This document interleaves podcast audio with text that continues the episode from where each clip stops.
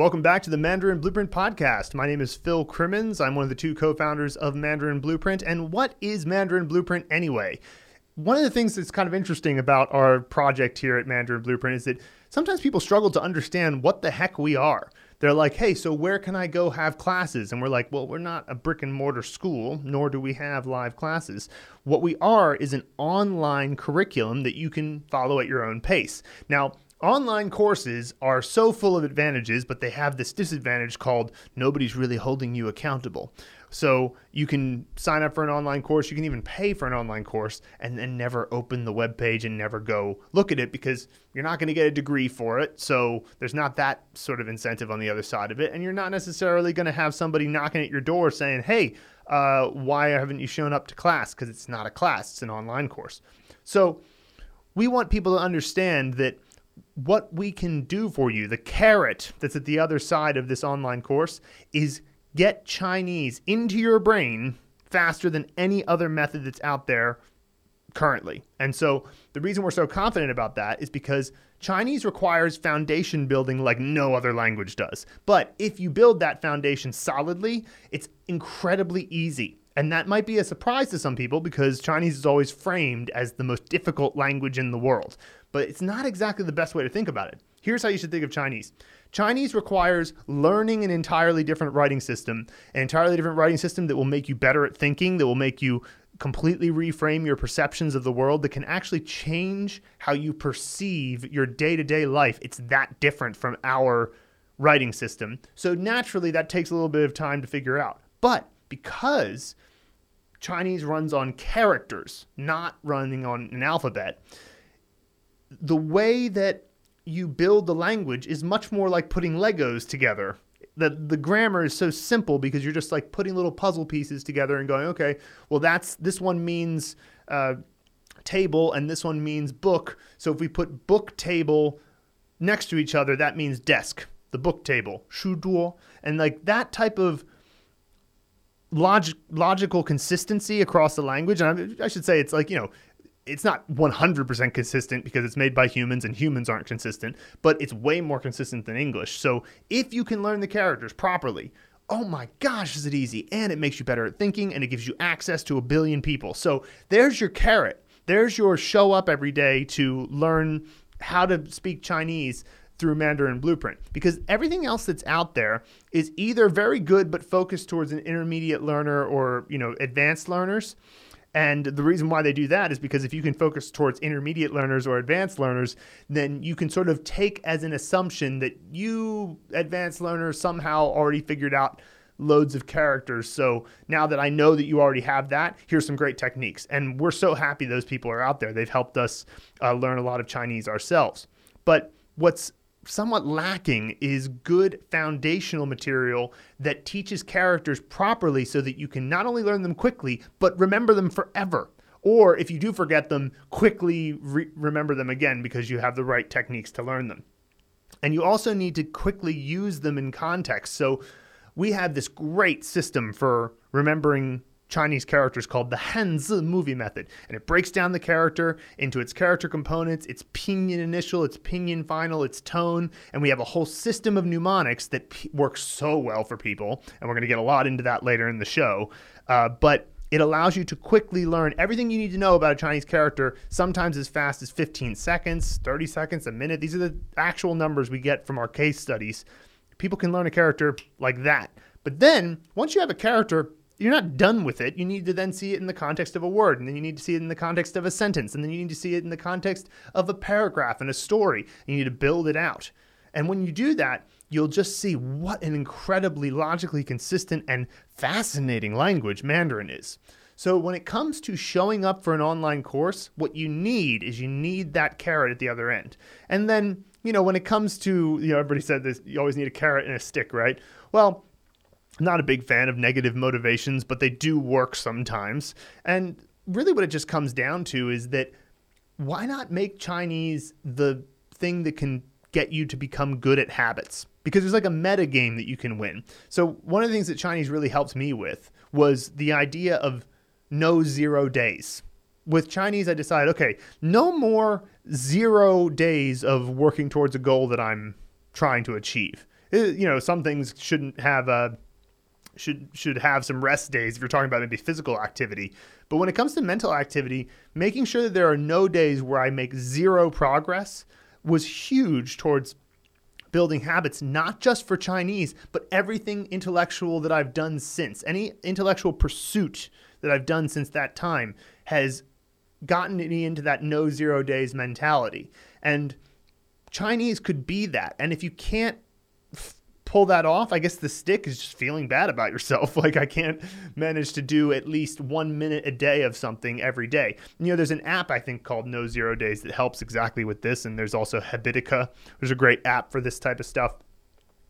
And so if you can manage to just show up at courses.mandarinblueprint.com every day and open it and watch a video or do an Anki card, then you're facilitating the habit enough that you can figure out okay, this is quite the language, it's quite a system to learn it, and this will get me to access to a billion people, a language that makes me completely reframe how I perceive the world. It's that much different than English.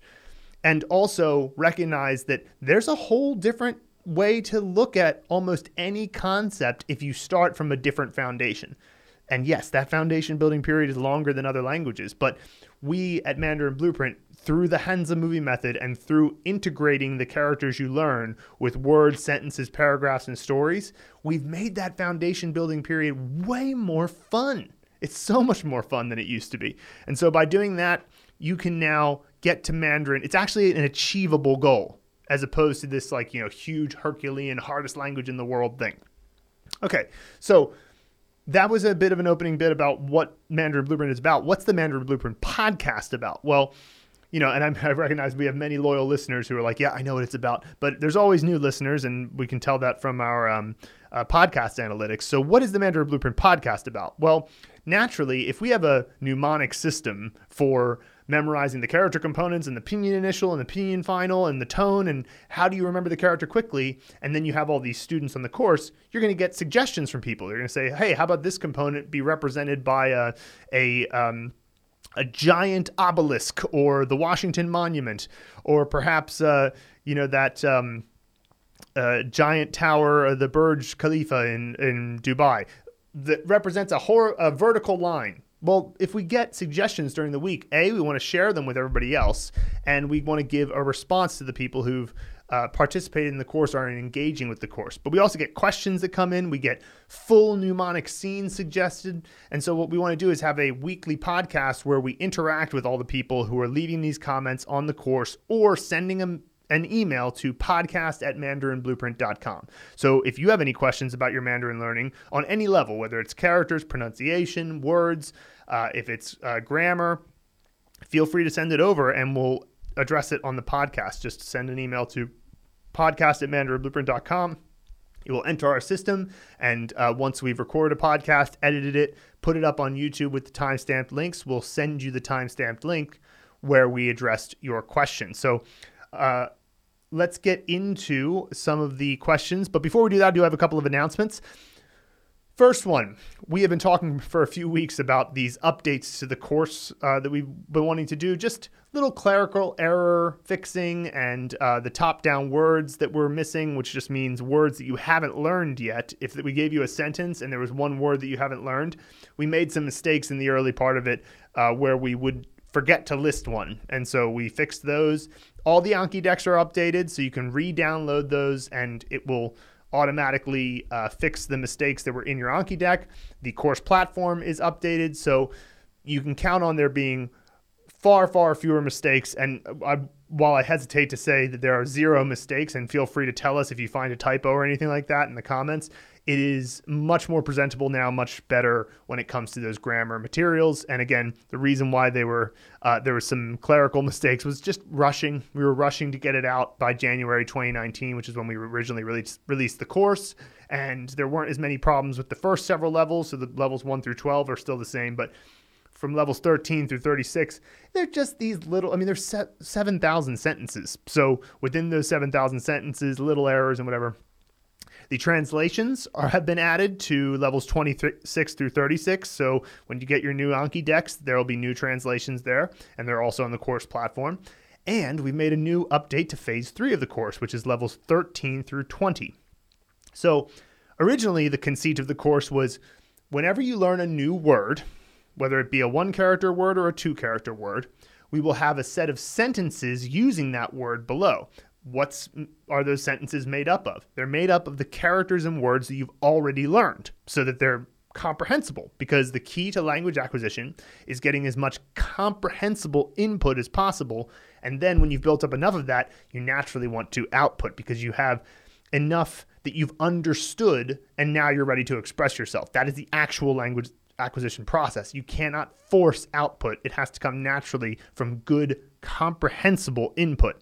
And so, this theory of language acquisition is what we use to apply across all of our grammar acquisition materials by saying, okay, here's a new word, 内心, my innermost heart's feelings, and then here's three or four or five or six sentences with the word 内心 in it. And the original conceit was put all of these sentences into your review queue. All of these sentences have a flashcard.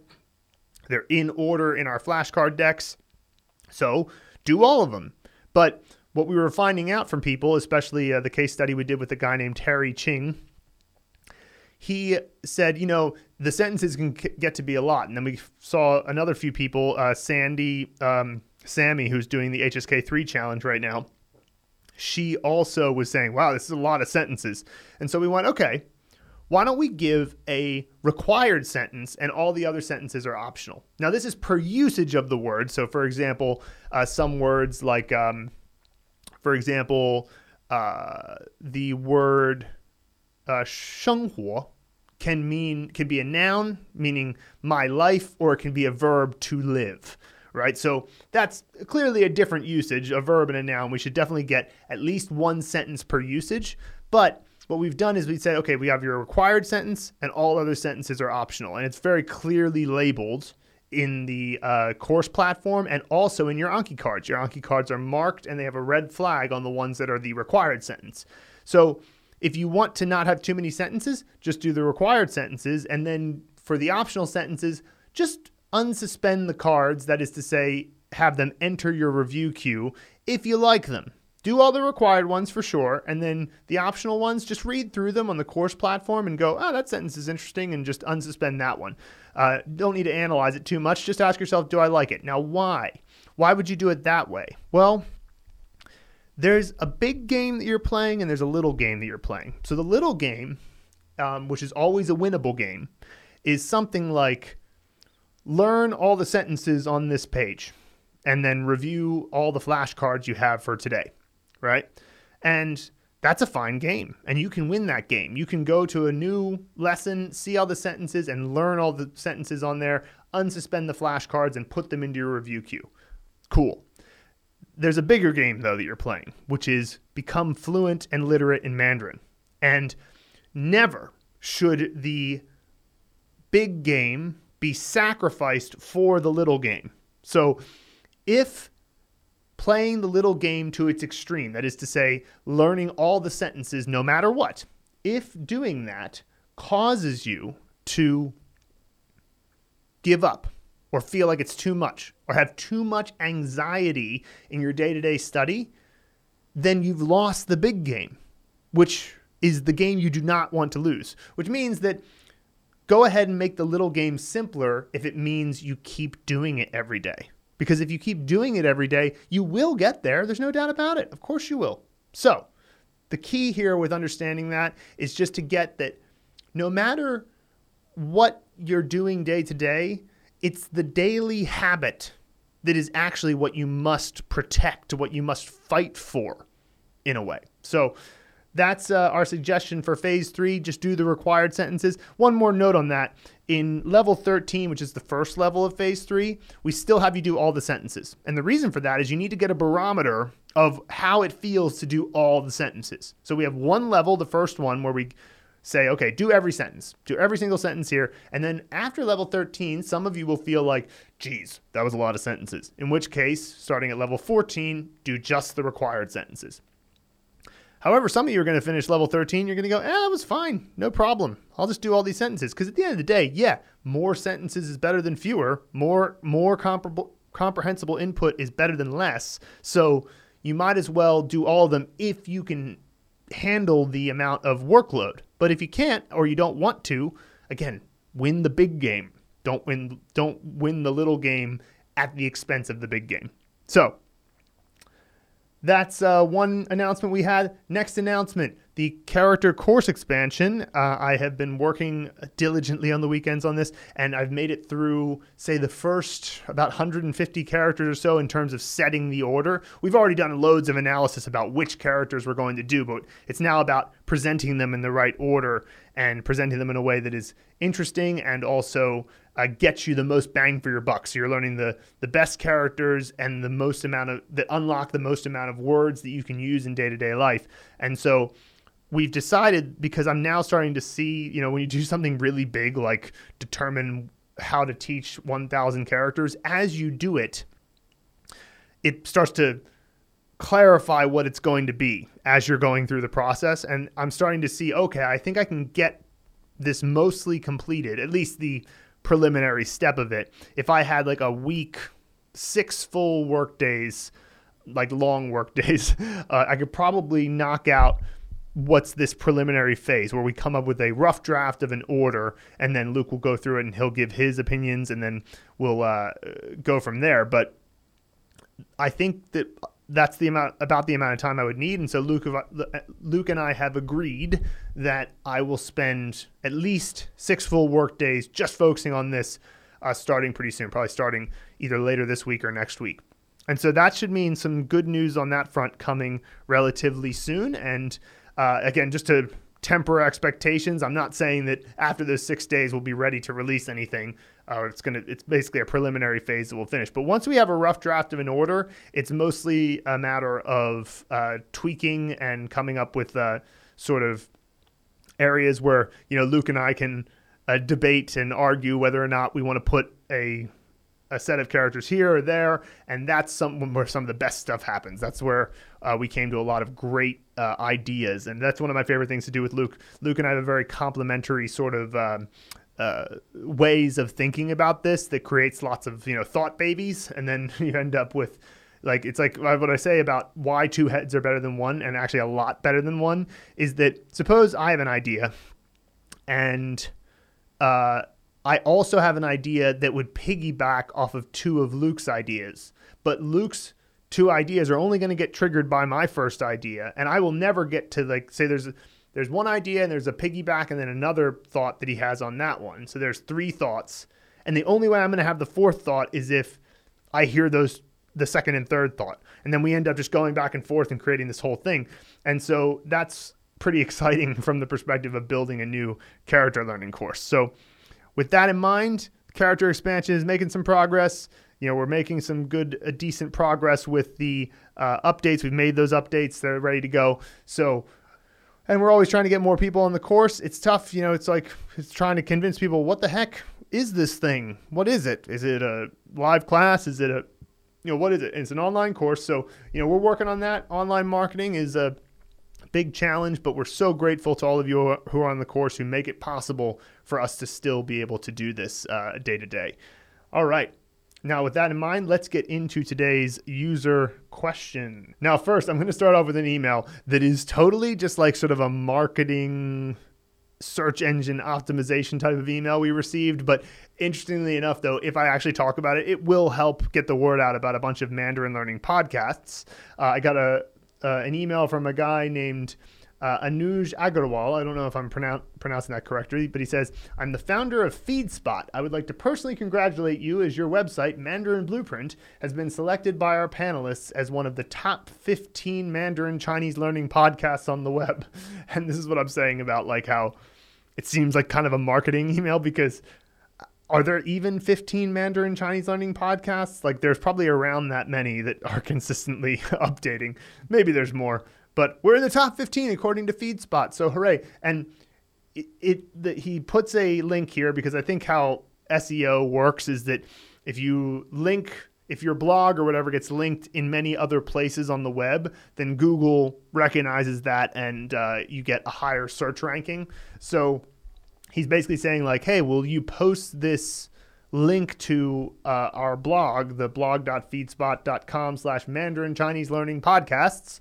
And uh, I've posted that in the show notes because that will get more traffic to his blog. But it, it is a good post. It has uh, our podcast, obviously, and it has several other Chinese learning podcasts. So if you're interested in more Chinese learning podcasts, go check out that link below.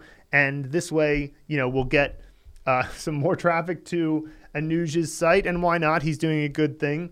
And we'll also get you some more Mandarin learning podcast opportunities. So that's something that is, you know, always good. And, um, yeah, it's funny. He has, such, he has such a like you know marketing email. I personally give you a high five and want to thank you for your contribution to this world. Well, thanks very much, Anuj, and we've put the link in the show notes. So let's get into some uh, prop suggestions. So props are the object representations of a Chinese character component in our mnemonic visualization system called the Hanzi movie method. So when you're learning a new character, it has character components and trying to remember how they're written on the page, our brains are not very evolved to do that, but we are quite evolved to remember objects. So if I've got my Starbucks coffee, I've got several associations with this, but I've also got the ability to imagine it in my mind. Like I don't need to um, sort of put any extra effort into imagining a Starbucks cup. And I could have this Starbucks cup represent a Chinese character component. So could I have with any other number of objects. So we, meaning Luke and I, when we originally made the course, we, uh, what we did was think to ourselves what could be some good object representations for these various character components. And uh, what we discovered was that obviously we don't know all the possible associations you could have. So people give their suggestions based on either the meaning of the character component or how it looks. So first we have Sandy on pick a pop pick a prop for Jiu, which means nine. It's the number nine, and it's a character component in many characters. So she says, uh, Gumiho or Gumiho, which is a nine-tailed fox from Korean uh, from Korean legends. So nine-tailed fox represents the component for nine. Perfect, great. Sandy again on pick a prop for Jing, which means like sort of um, scenery, and she picked a rainbow. Well, sure, absolutely. A rainbow is one of the best things to see when you're looking at scenery. I remember one time I was in Dalat, Vietnam, and which is a beautiful little um, hamlet of a small town, small city, big town, small city, and there was this rainbow that was just going across the entire town after it just rained. It was absolutely breathtaking, and so yeah, that's perfect. Chad on Pick a Prop for duo, which means many or much. He said, Since I went with a single bat for Xi. Okay, so this is the character component here, if you can, or the, char- the character here, if you can imagine it. It's uh, basically two of. Um, well, you'll see it in the show notes, but it's it's a doubled up version of another prop. And so he said, since I went with a single bat for Xi, which he's referring to the flying bats because Xi means evening and bats fly in the evening, I decided to just do a colony of bats for this prop. And of course, a colony of bats is many bats, and this character means many, so that's fine. Um, pick a prop for die. Kiefer Sutherland from the movie The Lost Boys, because die means like kind of like bad or um, in some cases vampiric, and he was a, a, a, a vampire in that movie The Lost Boys. Chad Wrestler on Pick a Prop for Shao. Matt Damon from the movie Good Will Hunting when he was working as a janitor at the university because Shao, this is one based on the appearance. Shao means few as opposed to many, but it also kind of looks like a guy sweeping. Like if you can imagine that the first three strokes are a body and two arms, and the bottom stroke is sweeping the floor uh, you could do that. And I guess his association with Matt Damon being the janitor from Good Will Hunting at the beginning, anyway, is uh, strong. And that is kind of a cool thing about that movie, how he, you know, is this genius, but he's working as a janitor. So absolutely. All right. Next we have from William Edmeades on Pick a Prop for Ling. We have SpongeBob because he is always says because he always says order up, right? Sure. And uh, Ling means like a, an order, and it's usually like a I order you to do something, but uh, still order up. It's like kind of, and I mean, I guess that's what you're doing when you make an order. I never really thought about that. How like when you're at McDonald's or something and you make an order, you're essentially I'm ordering you to do these things. I never thought of it like that. Um, just because order seems so impolite. Yeah, I'm giving you an order, but uh, I get it. All right, so let's see here. Uh, Sandy on the same prop, she says waiter because he takes orders. I should really like you know read ahead on these sometimes. That's exactly what uh, you would what I was getting at. Cool. William Edmeades on pick a prop for Zhu, which is the character that means foot. A giant, a pair of giant pink running shoes. Absolutely, totally. Michael on pick a prop for Dui, which looks kind of like a devil type character, but it also means exchange. Also consider that in Goethe's, I don't know how to pronounce this guy's, but it's that writer with the last name spelled G O E T H. It looks like Goeths, but then I think it's pronounced like Goethe, Goethe, Goethe. I don't know. But um, Faust makes a deal with the devil to exchange his soul after his death for unlimited knowledge during his life on Earth. Okay. Uh, well, uh, I, I see the that's an interesting moment from the drama of Faust, but I don't know how that could turn into a prop necessarily. Although, um, you know, you might be able to come up with the character of Faust if you had a clear image in your mind of that. Um, but that's also just an interesting piece of knowledge to share. So for sure. Uh, Ewan Grant on Pick a Prop for Chu go the board game because chu means to go. So go the board game or starters blocks on your marks, get set, go. Perfect. Yeah, absolutely. Simple associations. These aren't hard. Pick a prop for chong. Gonna go with Bugs Bunny because chong means insect or bug. Like if you just say chongzi, chongzi, that's just a bug. Like kunchong is uh, the word for insect, but if you're just gonna say ah it's a bug, chongzi, chongzi. Um, so let's see here. Um, and Bugs Bunny, of course, simple. And then he says also anyone from the Bugs Life movie would work as well. Absolutely. Next, Ija Amrahi on pick a prop for Yao. And so this character means uh, to die young. And so we suggested, uh, you know, to pick somebody who is has sadly, you know, died too young for their age. We thought of Kurt Cobain, uh, Philip Seymour Hoffman, but then Ija recommended Amy Winehouse, absolutely died too young, 27. There's a lot of rock stars who died at 27, which is an interesting sort of phenomenon.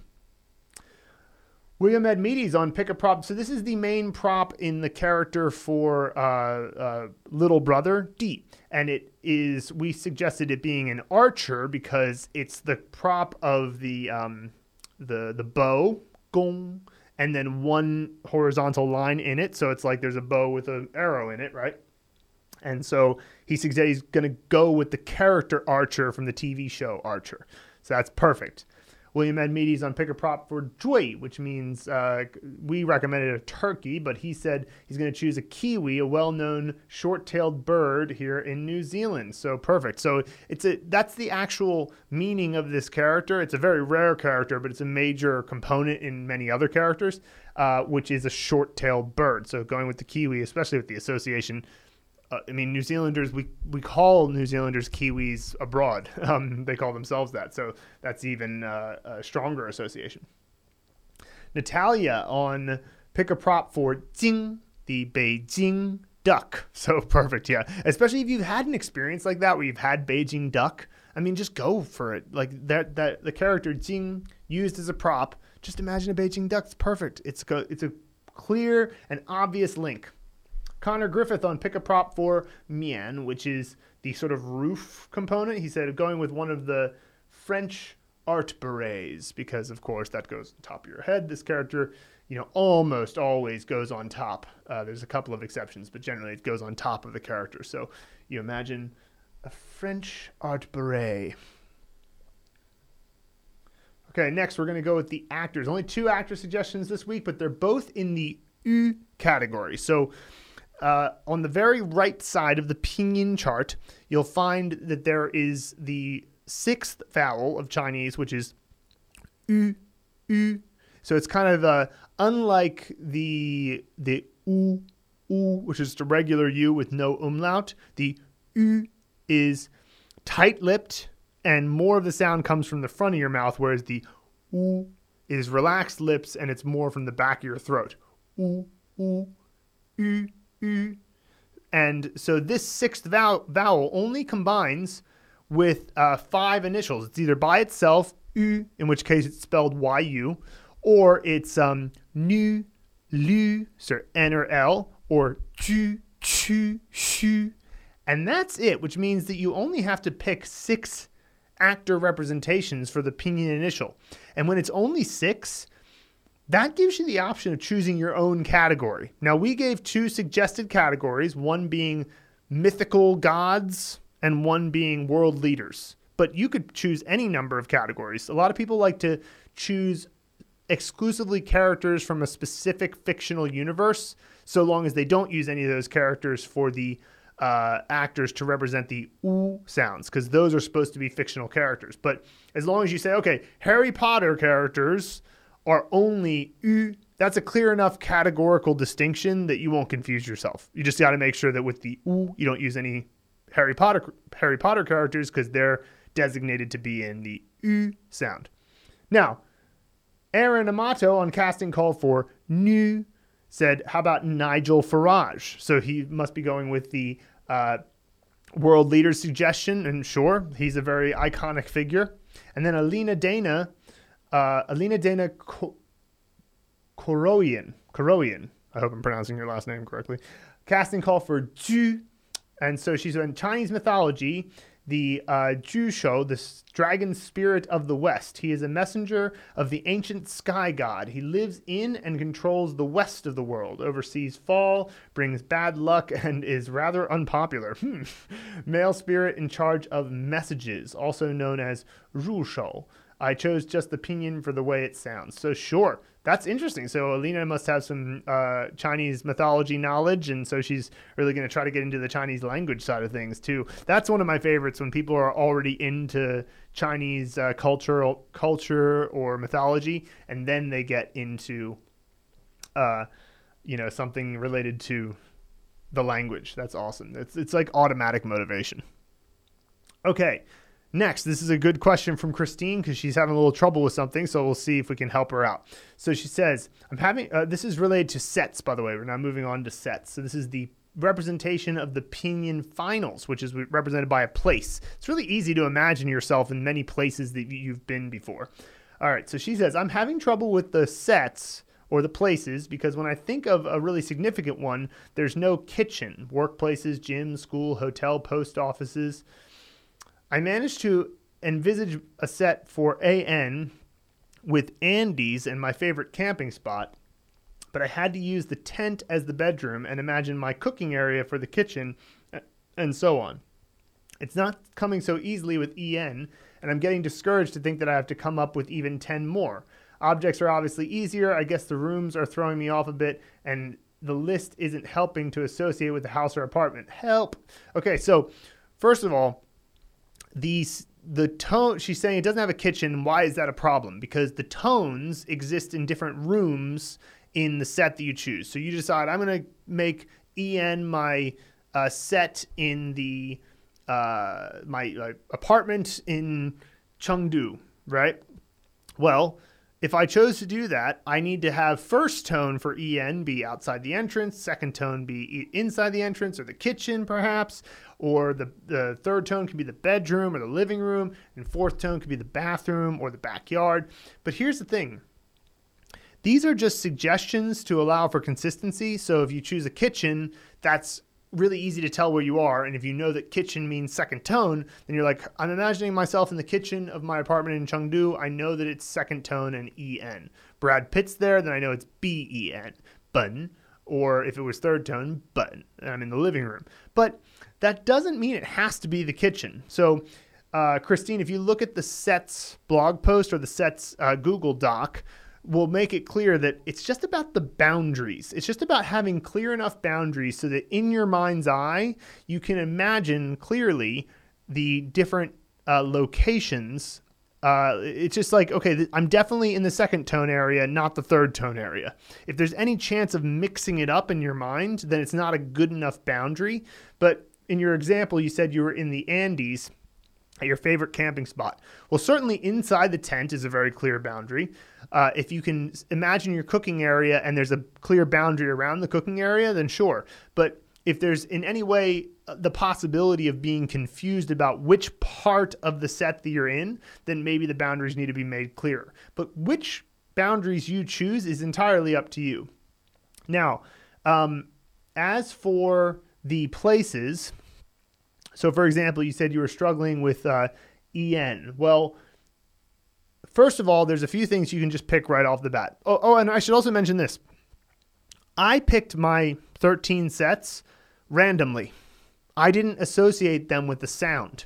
I just picked 13 places I could think of from my life and then just randomly assigned them to one of the uh, one of the Pinyin finals. Now, that's not as good as associating with them with the sound because if you associate it with the sound, it's easier for you to remember. So EN, elementary school. So I'll imagine my elementary school and it's very quick. But it's also not that hard to memorize 13 things. Like if you just wrote memorize 13 things, it's not that hard. Not to mention, we even give you the Anki flashcards so you can rote memorize them at spaced intervals, which is you know what makes you remember them anyway.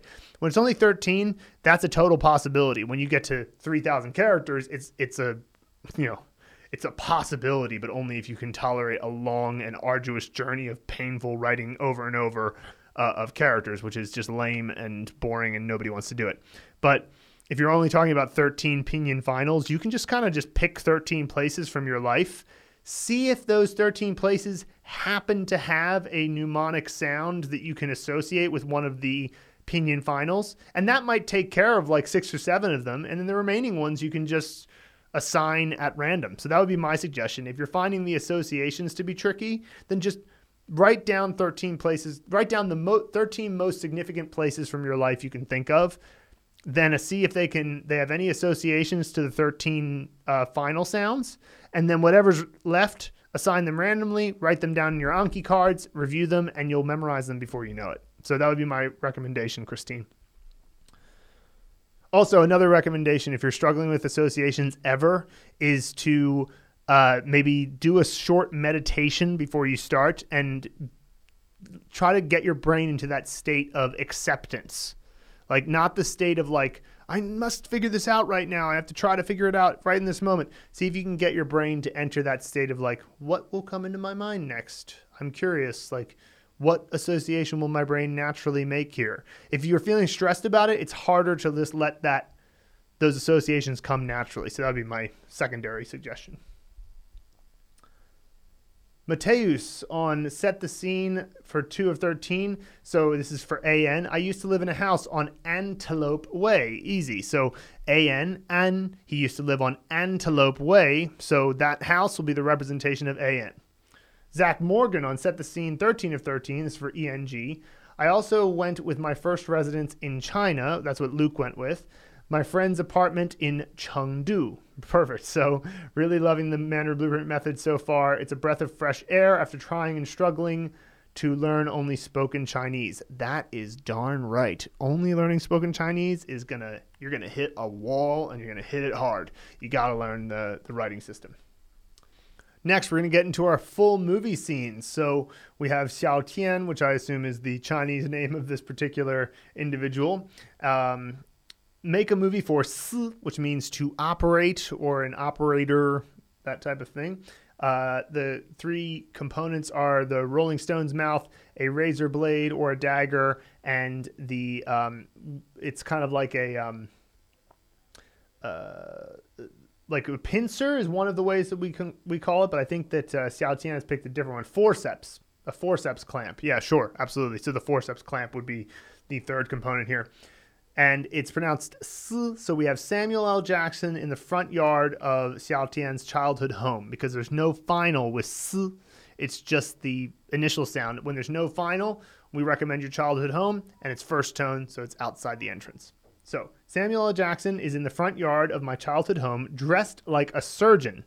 He is using a forceps clamp and a dagger to pierce the tongue of the Rolling Stone's mouth. So this is all fine.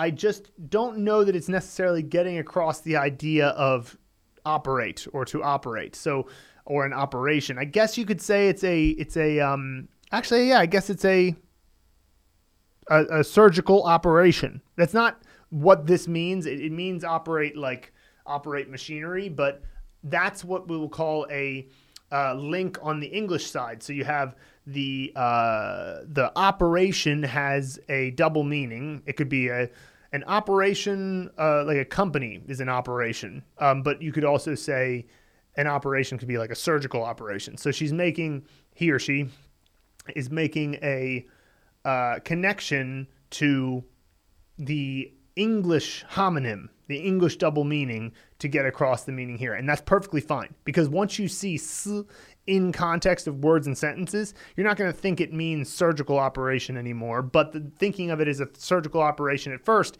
helps you remember how to write the character and how it's pronounced and what it means. So it's totally fine. Chad Wrestler on Make a Movie for T, which is a topic. Location, childhood home in the kitchen. That's right. Actor Kaylee Teresa. Her middle name for T is used. Sure. Um, her yeah, yeah, yeah, yeah. So, uh, and that's fine. You can use the middle name as the connection uh, there to T. The props are a Shakespeare skull from Hamlet and the Constitution. Right. So the the left side component is sh, which means to be, and so to be or not to be. Well, that's the uh, Shakespeare skull idea there, right? And then you have uh, the Constitution because the right side component is paper or page. So, like, what's the most important page to, to you? Well, it might be the Constitution. Uh, okay. My daughter is home from her first semester of college, and we are hanging out in the kitchen of my childhood home. She now thinks she knows everything and decides she wants to debate me and says I can choose from two topics. On the table, she puts a skull from Shakespeare's play Hamlet and next to it a copy of the Constitution. She tells me the topic we can debate is either Shakespeare or U.S. politics. I pick U.S. politics since I always win. yes, I'm sure that you do, Chad. that's awesome. Yeah, that's great. Nothing to complain about there. Everything's in there. That's perfect. Xiao Tian on Make a Movie for Jue, which means to decide. The three components are ice, which uh, he or she uses to make the entire environment like winter, um, the horse head, and the Great Dane. And the uh, for uh, Ju, because it's Jue, that's going to be George Washington for her, um, him or her, because of the uh, uh, U pronunciation. The setting is the dead of winter in the kitchen of my E set during the post apocalypse. George Washington is at the butcher block with a tough decision to make. That's what this character means decision. His horse has just died and his Great Dane is starving. He finally decides reluctantly to prepare the horse's head for the dog to eat. Now, some of you might be like, that's rather gruesome. But remember, you can think of this as PG as you'd like. You know, if you can imagine uh, claymation or something, claymation can have all. I remember there was this, a celebrity death match. yeah, it was a uh, clay, uh, you know, sort of uh, animated uh, claymation of people fighting, and there would be all this gory stuff happening. But it's clay, so it's not really that, um, you know, stomach turning. But if you aren't too turn, if your stomach isn't easily turned, make it as graphic as you like. Xiao Tian again on Make a Movie for Jack Black is lying on my E set roof in the middle of the night, looking through a spyglass. At the end of the spyglass, you see Jack's giant blinking eyeball. Then you see he's counting sheep with the spyglass so he can fall asleep. Now, the reason why there's all these ings that I was en- emphasizing is because that's what j means. It's like a present action. So it's like saying sleep, sleeping, shui, shuizhe, right? So like it's sort of a way of exp- expressing that a verb is still happening. Xiao Tian will make a movie for Yang. My Y actor is in the backyard of my ANG set playing with it's a YI actor in the backyard of my ANG set playing with giant life-sized Legos. They set the tree and sheep pieces side by side and express their joy that they are the same size as the real thing. So yang means same. She's got the two tree and sheep components, and because they're side side by side and they're the same uh, size as the real thing, everybody is expressing those the joy of what a great life size Lego situation you got there. Sure, and there's plenty of uh, special effects you could add to that to make it clear, mostly with expressions and things like that.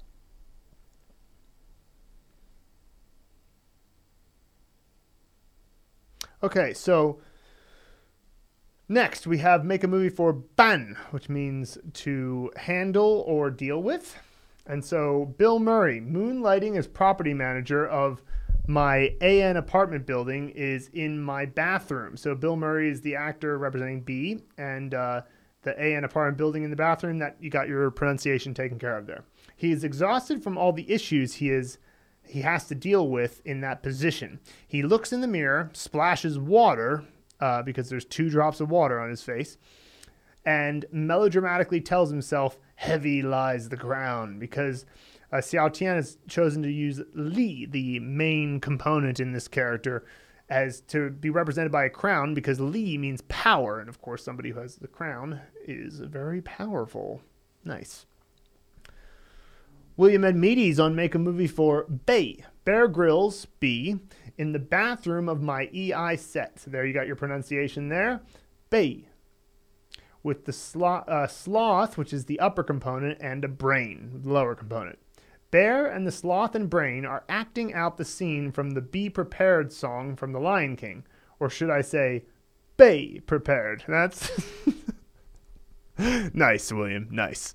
Get that mnemonic, uh, that auditory mnemonic set as well. Chad on Make a Movie for Go, which means enough.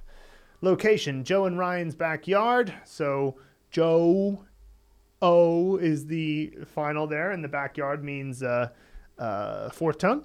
Actor is Gary Oldman. So that's the G there. And then the props are a chalkboard with sentences and a colony of bats. So he re- he mentioned the colony of bats before, so that's the right side component, and the left side component is ju, which means sentences. So a chalkboard full of sentences that somebody's written in school. I am with Gary Oldman in the backyard of my in-laws' house, who is busy writing out the script for his new movie titled Enough, where he plays one of the creators of Mandarin Blueprint who had had enough of traditional methods of learning Chinese and decided to start their own course. He only has the title written down and a few sentences describing the opening scene.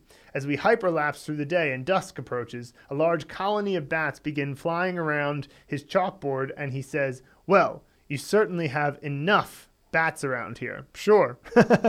Chad does a lot of meta uh, scenes about the Mandarin blueprint process. I don't, you know, that would have been cool if there had been bats involved. Uh, this a whole colony of them. That would have been that would have added some flavor to the early days of Mandarin Blueprint. Chad on Make a Movie for Bu, which means uh, to take a step. Childhood Home Backyard with the Black Mask, Jet Li's character from the movie Black Mask. And so uh, that's a fictional character representing the oo sound. Uh, the black and black mass represents the B, and the backyard of the child, childhood home is because there's nothing apart from BU. I'm in the backyard with the black mask. Oh, and the props are a stop sign uh, at the top, and Matt Damon from Good Will Hunting because he's sweeping. Uh, okay, cool. That's the bottom component. I'm in the backyard with the Black Mask and Matt Damon as they are rehearsing for the new action movie they are starring in. They are doing a scene where they have to walk step by step in unison, but Matt Damon is carrying a stop sign and he, has his broom, so he's much slower. They keep having to redo the scene because Matt Damon keeps missing several steps since he is not as fast as the Black Mask. Sure, absolutely. And of course, having him in those unwieldy carrying the unwieldy sort of uh, janitor equipment and a stop sign would make that make sense logically within the scene. You know, obviously, why is it happening in the first place? Well, because Chinese and your props and your uh, actors and sets created this scenario. But if he actually had to carry that stuff, it would be hard for him to be as fast as the Black Mask. Make a movie for Gui. So this means expensive. The location is the Faith Inn, which is a former workplace. Back parking lot, uh, and because it's fourth tone. The actor is Guan Hong uh, Guan Hongfeng, which is the detective from the show Day and Night. Uh, so another fictional character here, and then the uh, right. So the Faith Inn beca- being the former workplace is the representation of a faith. So a gui, right? Props are the Chinese flag and the razor blade and seashell because we have the Chinese flag is the representation of zhong, which is the top component. We have the razor blade as the middle component and a seashell as the bottom component. Uh, oh, apparently uh, Ija done a scene for this as well, and so Chad says, "See Ija's scene below for some more backstory." But uh, oh, I think I remember this. So Guan Hongfeng has come to America as he is on the trail. Uh, he's on the trail of Gru from Despicable Me, who has been selling fake Chinese artifacts and claiming they are very expensive. He has heard uh, he was now selling them out of his trunk in this parking lot. He brought a sample with him as well as a razor blade and showed me how Gru made them using the razor blade and seashell. And then he wrapped them in a Chinese flag. He also showed me a printout of the eBay bids and how expensive they sold for. sure, you can imagine a computer with the eBay screen on it. Yeah, that'd be clear enough. Uh, I told him I didn't know where to find Gru, but that I didn't see. I did see some minions walking around downtown. Probably are some minions walking around downtown somewhere. yep, that scene works. Got everything you need. Okay, finally, we've got some miscellaneous questions. Uh, six or seven of those. So let's get into the next one from Julian Laffey on bonus dialectical problems. So this is a in the pronunciation mastery where uh, we talk about some dialectical differences. He says, "I have heard shema pronounced as sama." I assume it's for the same reasons. And he's probably referring to Southern Chinese, where they will sometimes lose the H sound. So, you know, you say 是的, you're like 是的,是的. You know, they kind of leave the H out. 吃饭,吃饭, fan. Like it's like the H in the ch get turns into like ts, ts, you know. That happens sometimes in the South. But again, if you ask them, hey, say that in Mandarin, they would know how to. It's just a local dialect type of situation. William on the uh, Naixin patience, paragraph one. So this is uh, in uh, phase five of the course, um, where we sort of introduce longer stories. And William says, "Very cute story. The kid reminds me of self when I, of myself when I was little." And what he's referring to is just that the uh, the story is about a father who's growing older and he wants his son to start planting flowers and grass to keep the family business going because he's getting older and he, he's he's growing you know he's just growing old and it's time for him to retire and he gets sick and he needs his son to take care of it. And naturally the kid is being a kid and he's like oh you know I don't need to I don't need to really learn how to do this. It's easy to plant flowers. And of course you know he thinks that uh, it'll just they'll have already grown to completion by day two, and he's frustrated when they don't grow as quickly as he wants, and he even thinks, "Let me just pull them up to the level they need to be, so that they'll grow faster." And of course, they all die, and you know, so so a, a story about patience. And so he says, "Very cute story. Good job, Annie, writing that story." Okay, so Paul Tomasovic on Make a Movie for Hua, and uh, just to be clear, he says at the end here that we made this. Uh, clearer as he kept watching the videos. But nonetheless, though, I still want to address his point here. He says it starts to get a little more complicated as we start learning pronunciations that are spelled the same with the same tone. So, like two characters that have the same uh, uh, pronunciation and even tone, like, you know, bien hua de hua and shuo hua de hua. They're both pronounced hua and they're different characters, but they have the exact same pronunciation. So they have a different character and something different if they use as a noun, verb, etc. Examples are dan for daybreak and dan for but, or hua for transform and hua for talk. They're using the same fictional character, the same set, same room in the set or backyard. They got the different props. The only difference is the props. Any ideas or suggestions on how to keep from getting these mixed up when trying to remember the differences. I thought about trying to think of one as a word and the other one not as a word, but it doesn't seem to work since sometimes Uh, they're not a work for a word by itself. For example, dan daybreak is not a word by itself. So here's what I would suggest, Paul. And I mean, he said that you know it makes it clear. We make it clear as we go along. But if you run into this similar problem, here's what I would recommend. So first of all, the props being distinct is important. That that fact that you're not dealing with the same props means that there is a clear enough distinction. But what you need to do is put more emphasis on the props, make them clearer in your mind's eye, and then also do more special effects. So add more theme music, add more uh, camera angles and theme lighting and you know cinematography and things like this to sort of really make it feel like a different event, even though uh, it's the same actor, same set, and same room in the set. So that's one thing that you can do right off the bat. The second thing is to remember that you're going to see these in context very soon. And once you start seeing them in context, despite the fact that they have the same pronunciation, they're not going to look alike because they have different um, character components. So when you're actually looking at the Chinese character in a Chinese sentences and, and not just imagining it in your mnemonic world, that will make it clear as well. Because remember, there's there, you're creating something with a mnemonic scene but you're creating it so that you can then see it in real life, see the uh, character used in the real world. So, with that in mind, that's something that will allow you to uh, acquire the characters very quickly. And so that's another thing. And yeah, generally speaking, I think that the key is just to change up your uh, special effects if you can. There's a whole uh, document about special effects, a whole blog post we did about it. So all that stuff can make it seem very different despite being in the same room with the same actor. Michael has given a link that he shares here on Make a Movie for Ma. So the this study of so bad it's good movies by Now You See It, which is a YouTube channel, uh, helps explain why bad acting or camp acting works so well. And that's one of the things we suggest to make a scene more memorable is make your actor like terrible at acting, which kind of adds this element of humor to your scene. So the YouTube link to that video is in the description of uh, both this YouTube video and this uh, podcast.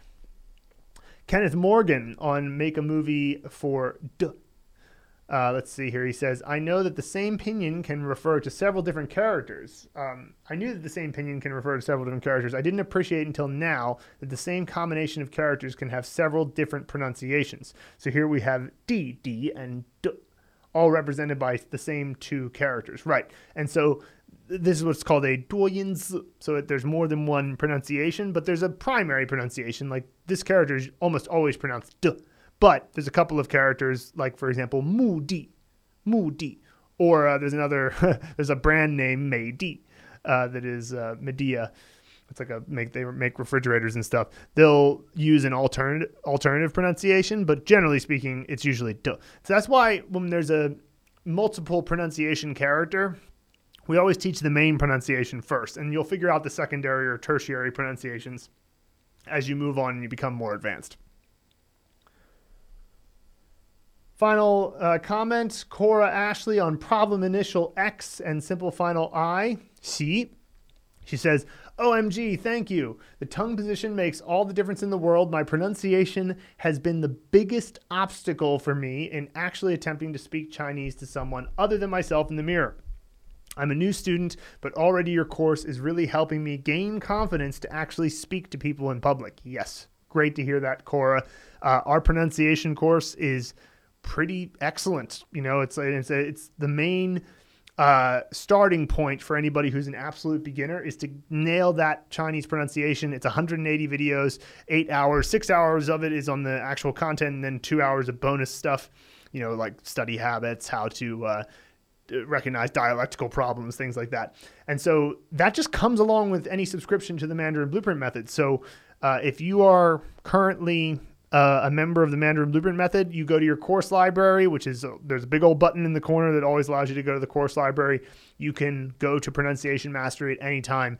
Do not take pronunciation lightly. Luckily, Chinese has only 420 independent syllables, so it doesn't take too much to master Chinese pronunciation. You could do so with Mandarin Blueprint's pronunciation mastery. So, thank you very much to all the people who submitted questions this week as a reminder, you can always go to mandarinblueprint.com to check out our new the newest from the blog and from the podcast and I would highly recommend that if you enjoy the course, well, you, you share with other people so that they can enjoy it too because that way you're you know doing something to help more people speak mandarin and connect with the most important country of the century. So we'll uh, see you next week